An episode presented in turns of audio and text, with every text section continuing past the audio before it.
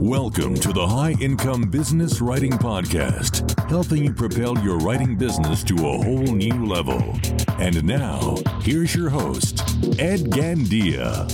Hey there, welcome to another episode of the High Income Business Writing Podcast, the number one podcast for business writers and copywriters who want to earn more and less time doing work they love for better clients with over 1 million downloads from listeners just like you across 101 countries. This episode is much shorter than usual. Rather than my typical 45 minute format, today I'm sharing a quick tip with you. This is part of the audio insights I publish for my private coaching clients every weekday, and I thought you'd find it helpful. So here we go. I hope you enjoy it. Something I quickly learned during my career in corporate sales is that virtually every salesperson out there is only interested in talking to ready now leads. These are the people who are ready to buy now or in the next few weeks. Identify the need, done much of the research already. They have the budget set aside. They're ready to pull the trigger. Usually with you, it could be with a competitor, but they're ready to move sometime very, very soon. And, you know, if you think about it, it makes perfect sense. It's human nature to focus on these prospects because we all have limited time to generate a result. In the case of salespeople, they have quotas to meet. And for us and for everybody out there who's doing something similar to what we're doing, where we got to bring the business in, we have income goals we want to reach. And there are only so many hours in the day to get that done. So we want to optimize our time and resources by focusing on the best possible prospects. But one of the most valuable lessons I learned in sales is that while the immediate money might be in the ready now leads column, if you will, the big money, the real money is in the not yet ready column or the what I like to call the NYR prospects column for short. NYR standing for not yet ready prospects. These are the prospects who are well qualified in every other way except for one thing, their timing. They're just not in a position to buy right now or in the very near term. When I learned to stay in touch with these NYR prospects in an easy and sustainable way, I found that about 30% of them came back eventually once the timing was right for them. Sometimes it took months, sometimes it took years. But the best part of all this is that a majority of them bought pretty quickly once they re engaged with me.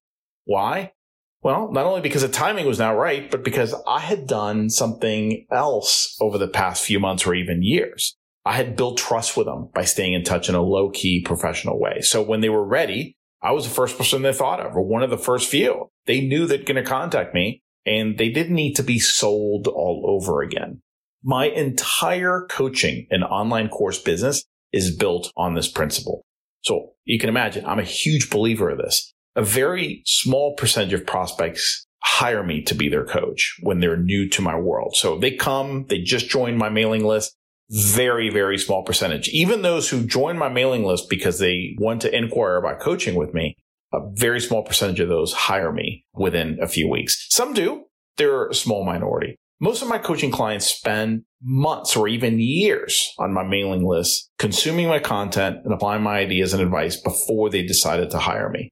And you know what? That's the way I prefer. For the work that I do, it's important to me that you understand how I think, that you understand how I work, that you understand my style of my approach.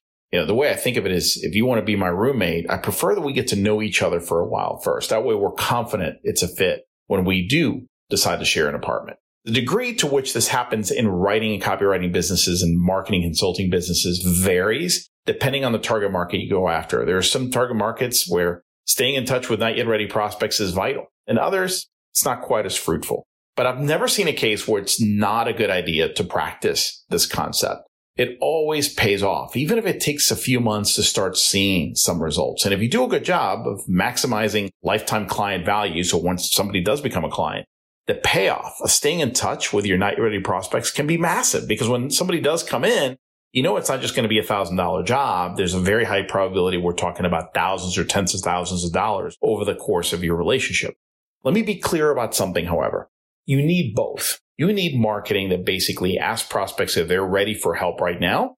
And you need marketing that's designed to capture as many prospects as possible, even if most of them are not yet ready. A lead magnet strategy is a classic example of this concept. Most people who download your lead magnet aren't ready to hire you today. But what this approach gives you is a bigger pool of prospects to work with. Prospects you can then gradually convert into clients when they are ready.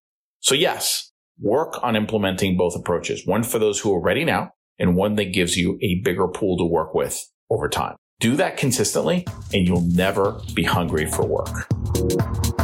Well, that's it for today. I hope you enjoyed the episode. And just a quick reminder to grab your free copy of my latest book, Earn More in Less Time The Proven Mindset, Strategies, and Actions to Prosper as a Freelance Writer. You can get your free copy at b2blauncher.com, where you will also find the detailed show notes to this and all my other episodes. Enjoy and have a great day.